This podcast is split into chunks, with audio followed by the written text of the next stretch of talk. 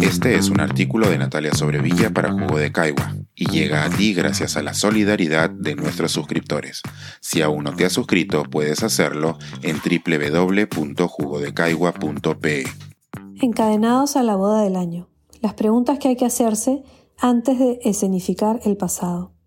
Esta última semana, la polémica en las redes peruanas estuvo dominada por las reacciones al pasacalle que fue parte de las nupcias de Belén Barnechea en Trujillo el pasado 9 de abril. Al salir de la iglesia, los novios y su comitiva caminaron por un jirón peatonal que los llevó hasta el lugar de la recepción. En el camino hubo escenificaciones del baile de la soga moche, donde los guerreros derrotados iban atados por el cuello alrededor de un sacerdote, en lo que se piensa era un ritual antes de su sacrificio. En otro momento, mujeres indígenas con ropajes del pasado hacían labores domésticas y agrícolas en el suelo mientras otras lanzaban flores. Estas representaciones se hicieron en la vía pública, en presencia de los transeúntes, algunos de los cuales decidieron grabar y publicar dichas imágenes. La controversia no se hizo esperar y las redes ardieron. También aparecieron artículos y reportajes críticos en diarios peruanos e iberoamericanos y ante tal avalancha de apreciaciones, la misma Belén Barnechea, conocida repostera en España e hija de un ex candidato peruano Alfredo Barnechea, dio su descargo en un post público en Facebook, acompañado de una foto en ropa de baño en una embarcación con fondo marino.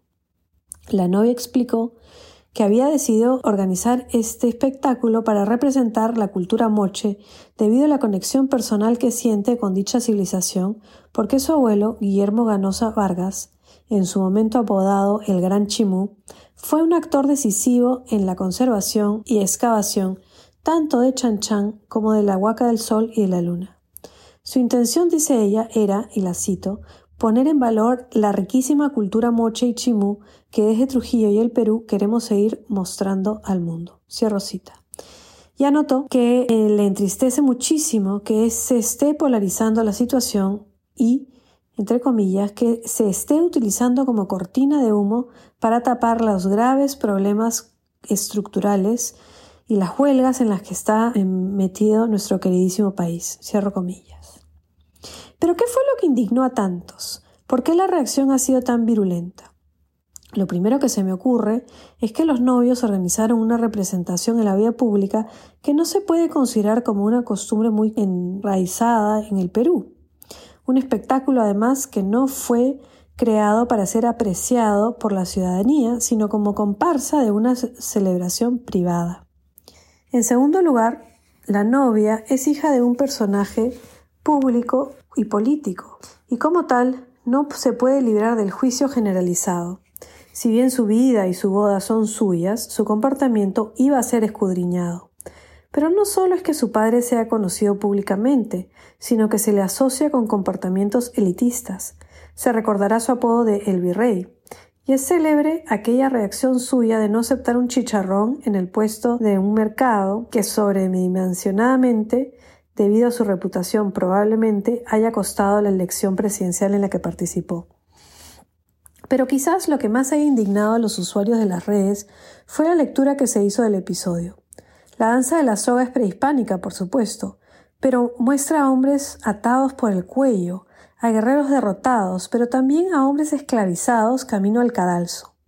Las mujeres indígenas, que llevan a cabo trabajos milenarios, pudieron conformar una estampa interesante en otro contexto, pero ¿era necesario para acompañar una boda?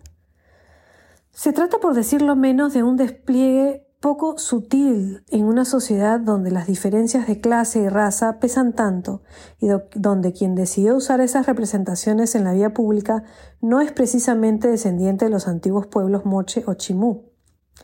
Mencionar en los descargos que la reacción pública es una cortina de humo significa no darse cuenta de dónde está el problema, no entender por qué puede herir susceptibilidades un espectáculo nupcial como ese, en que la hija de una pareja de élite blanca se une con un descendiente de nobles españoles, significando estampas de crueldad y trabajo llano prehispánico. Es una prueba irrefutable de una desconexión con el país y lo problemático que es encontrar un camino que nos lleve a entenderlo. ¿Qué significa significar el pasado?